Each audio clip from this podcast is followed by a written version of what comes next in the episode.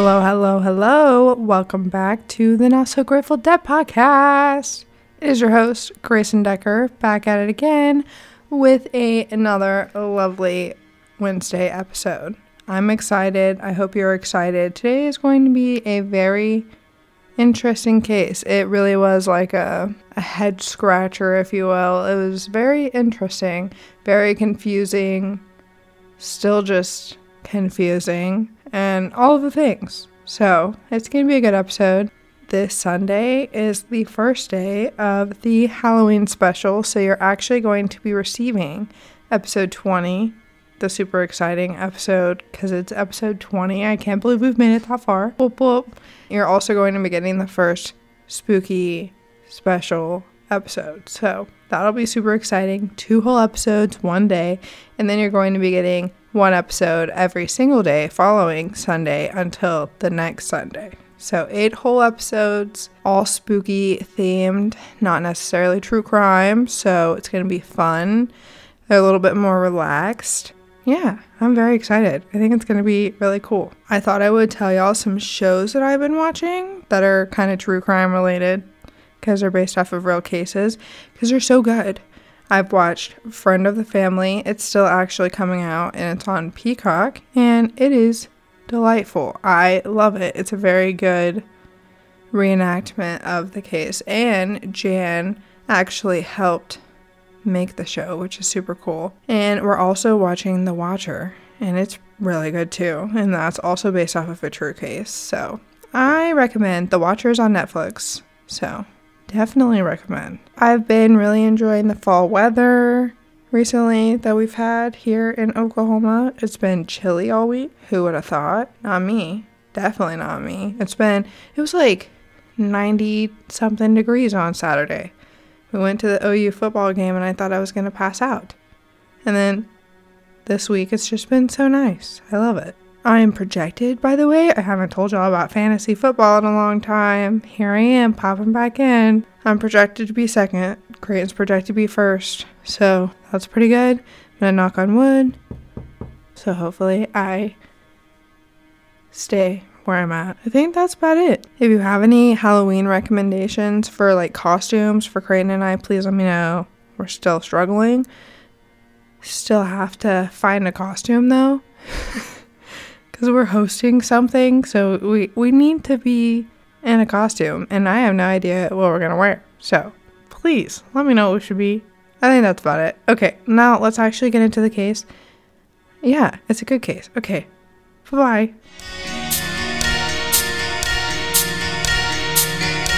Ashley Renee Freeman was born on December 29th, 1983, in Welch, Oklahoma, to Danny Freeman and Kathy Akita Freeman. Ashley lived with Danny and Kathy in their trailer home located on the outskirts of small town Welch, Oklahoma. Ashley had one older brother, and his name was Shane, and she had just turned 16 when this case unfolded.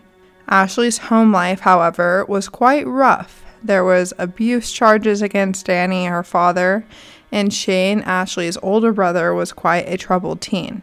He was consistently getting himself into trouble and bad situations. In early January of 1999, Shane Freeman, Ashley's older brother, broke into the home of Lauria Bible, who was Ashley's best friend.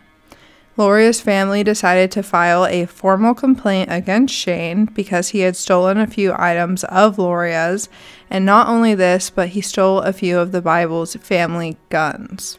On January 8, 1999, David Hayes, an Oklahoma police officer, shot and killed Shane Freeman. Shane had stolen a vehicle and had taken this car on a high like a high-speed chase of sorts, and the stolen vehicle eventually broke down and this is when Shane supposedly reached to grab what was believed to be a firearm, and this is when David Hayes shot and killed Shane. And in March of 1999, Danny, Ashley's father, began his trial for child abuse charges. And these charges were for an incident between him and Shane. So, as we can see, the Freeman family was going through quite a lot around this time in their lives, and things were just honestly pretty rough. The trailer home where Ashley Freeman and her family had been living did not actually have running water, and the family mainly used a wood burning stove for heat during the winter. They did have phone service and electricity though, so they weren't just completely bare of anything, any necessities. They did have some things that they needed. The Freeman family was known for being a very outdoorsy family. They loved to hunt and they really just loved to do anything that involved being outside. And this is really what they loved about their secluded home on the outskirts of town. They had space to partake in their favorite activities. Lauria Jaylene Bible was born on April 18, 1983, in Claremore, Oklahoma, to Jay and Lorene Bible. Lauria had one brother named Bradley Bible, and Lauria was also 16 during the time of this case.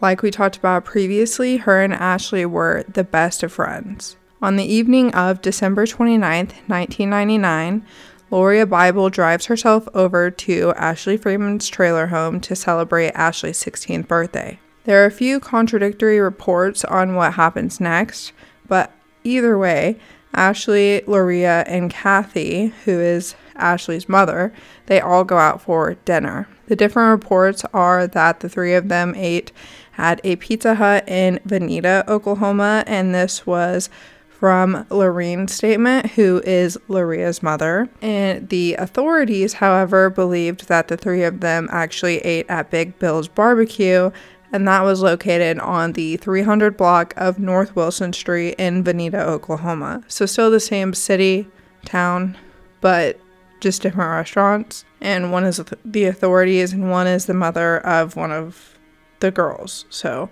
I don't really know. After dinner, the three of them did stop to buy some livestock feed, and then they made one last stop at Kathy's mother's home for some water for the evening. Eventually, that evening, Ashley and Lauria met up with Jeremy Hurst at a local Walmart. Jeremy Hurst was Ashley's boyfriend at the time, and he wanted to give her a silver heart pendant necklace for her birthday. Jeremy Hurst states that after the gift exchange, he returns Ashley and Lauria to the Freeman home at around 9:30 that evening and he leaves the home. Later, however, a family member stated that they visited the Freeman home that evening as well, and Jeremy actually didn't go home until 10:30. So it's not too big of a difference, but it is differing accounts, so it is something that should be brought to light. There were absolutely no calls that were outgoing or ingoing from the Freeman residence on this evening, and by all accounts, everything was just normal. Ashley was having fun, celebrating her birthday, and having a sleepover with her best friend, Lauria, and they all also had plans for the following day, December 30th. Kathy had planned to take Ashley the following morning to take her driver's test, and she also had plans to maybe go by the courthouse to possibly pursue a civil lawsuit against David Hayes for the shooting of Shane Freeman, because at this point it hadn't even been that long since Shane had been shot and killed. So she was possibly going to pursue a case against David Freeman. Lauria had a dentist appointment that she was planning to attend that next morning as well, and she basically just was planning on waking up early and driving straight to the appointment and then doing whatever with the rest of her day.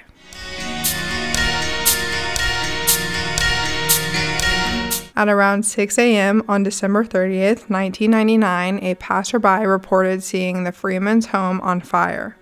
Upon arrival, authorities began their investigation, and they initially, initially sorry, found the remains of Kathy Freeman, Ashley's mother.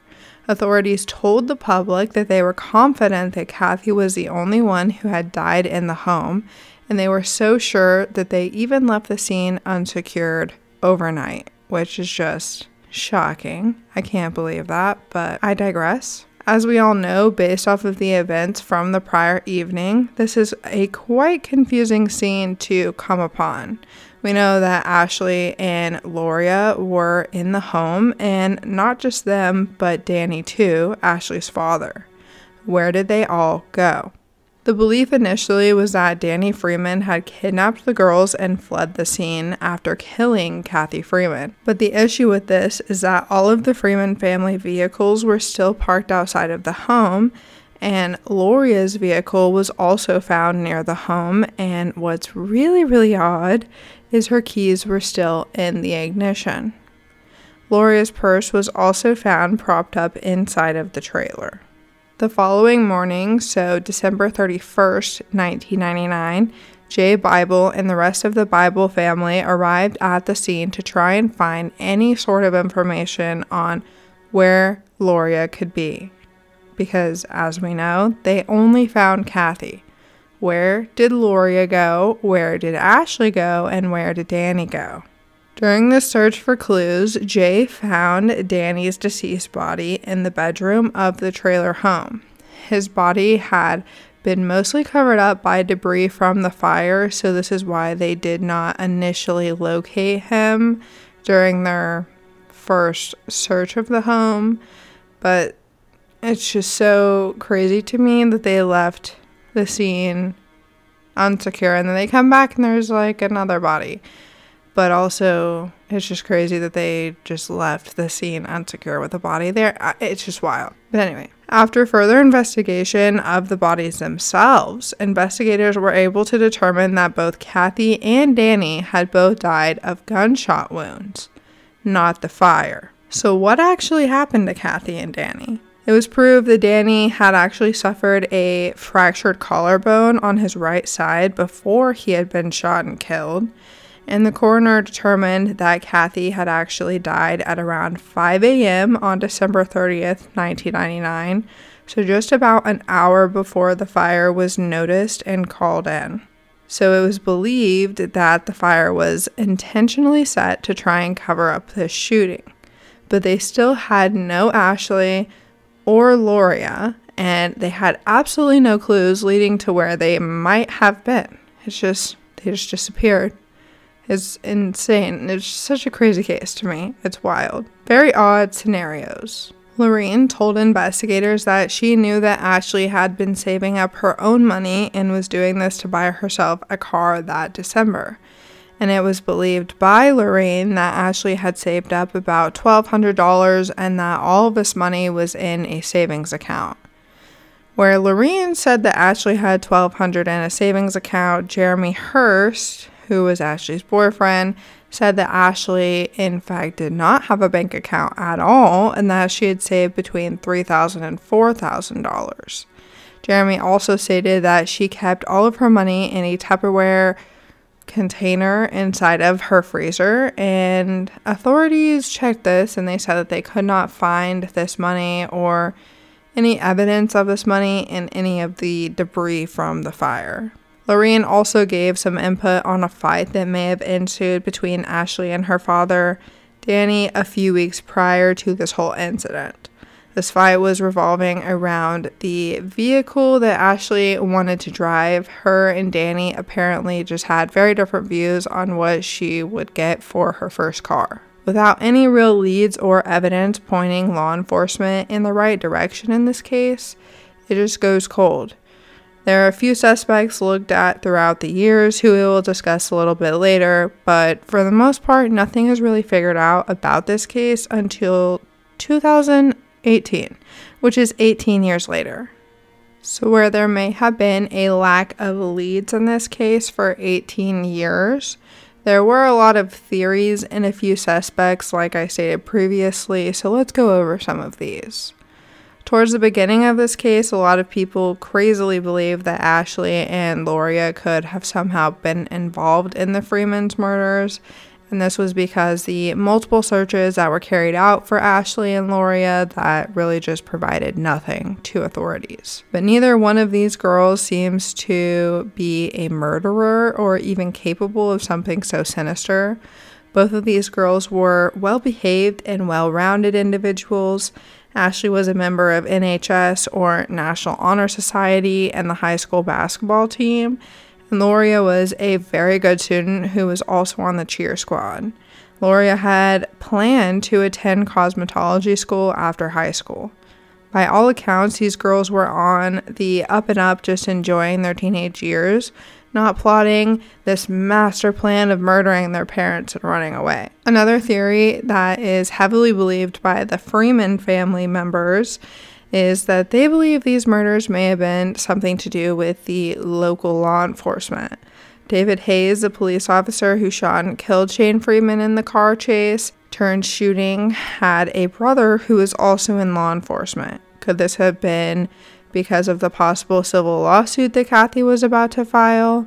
Both officers, however, did actually take polygraph tests and they both passed, and neither of them were ever really considered to be like official suspects in this case. They were looked into, but they weren't official suspects. Let's now talk about the possible real suspects in this case. And before talking about them, let me also add that both of these men confessed to killing Ashley and Lauria. So they both they confessed, both of them.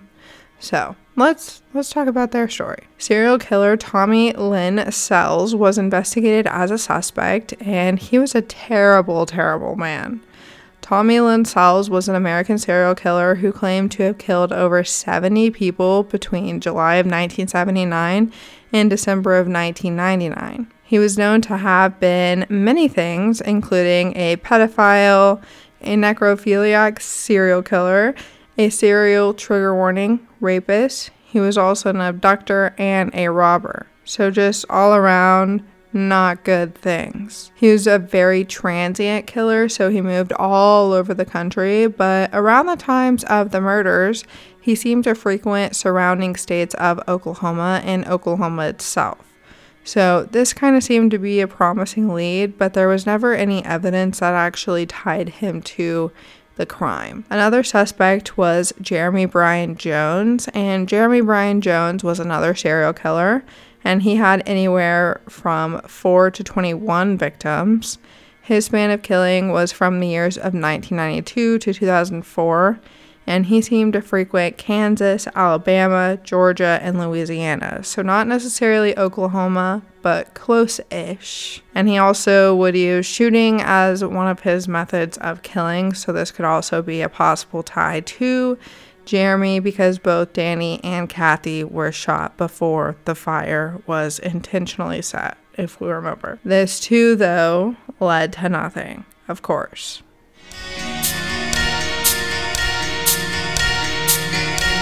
In 2018, an overlooked piece of evidence comes into play to help solve this case 18 years later. Just days after the murders occurred, Tom Pryor, who was a private investigator, found an auto insurance card in the Freeman's driveway. He then traced this card holder down to a woman who was living at the time with a drug dealer, and this drug dealer's name was Phil Welch. He then tracked down the car that this auto insurance card belonged to, and he found it in a salvage lot. And in this car, you want to know what he found?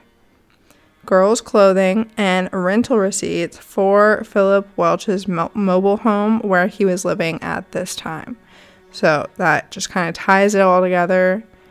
His card was at the scene of the crime. There's girls' clothing in his car, and it's at the salvage lot for some reason. So it's all very suspicious and all coming together. Tom Pryor states that he told investigators about this insurance card and they didn't take it as evidence. So he decided that he needed to hold on to it for nearly two decades, 18 years to be exact. He did this in hopes that maybe someday someone would come asking about this piece of evidence that he saw to be very crucial, but the police obviously didn't at the time. Eventually, in 2018, an investigator from the OSBI came knocking on his door asking about, what do you know, the auto insurance card.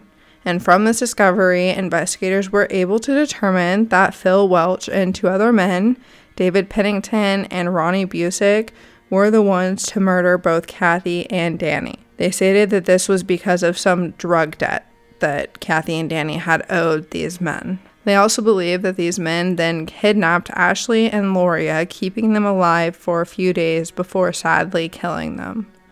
The only one out of the three of these men who is still alive is Ronnie Busick, and he's still to this day denies any involvement in Ashley and Lori's murders and kidnappings. He was arrested and charged with four counts of first degree murder. Though he denies any involvement in Ashley and Lori's murders and kidnappings, he does plead guilty to being an accessory to the murders of Kathy and Danny Freeman.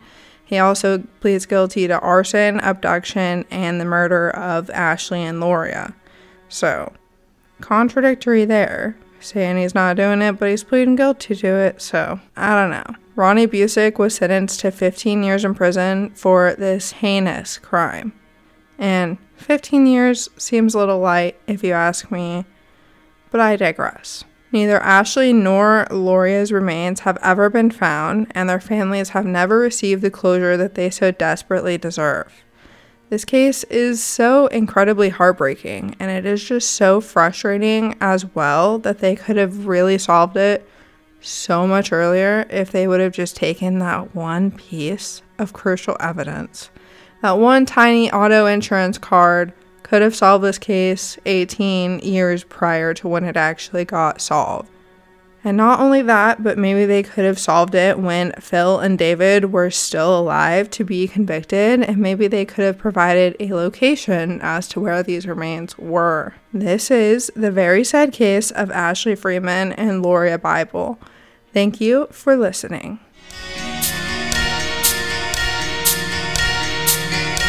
All right, everyone. So that brings our Wednesday case to a close.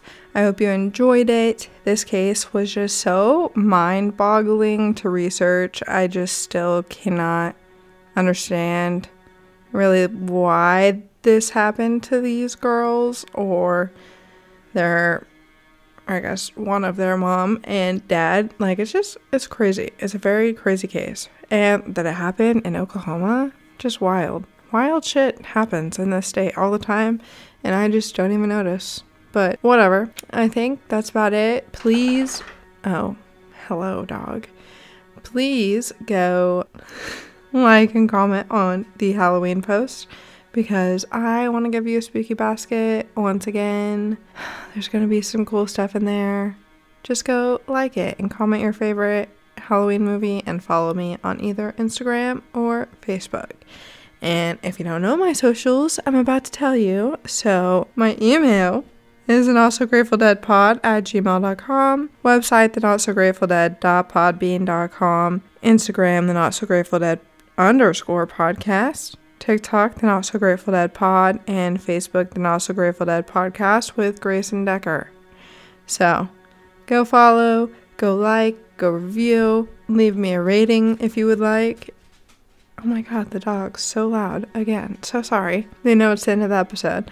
Okay, well, have a good rest of your week. I'll see you on Sunday for a spooky episode and a true crime episode. I, once again, hope you have a lovely week. I'll see you then. Bye bye.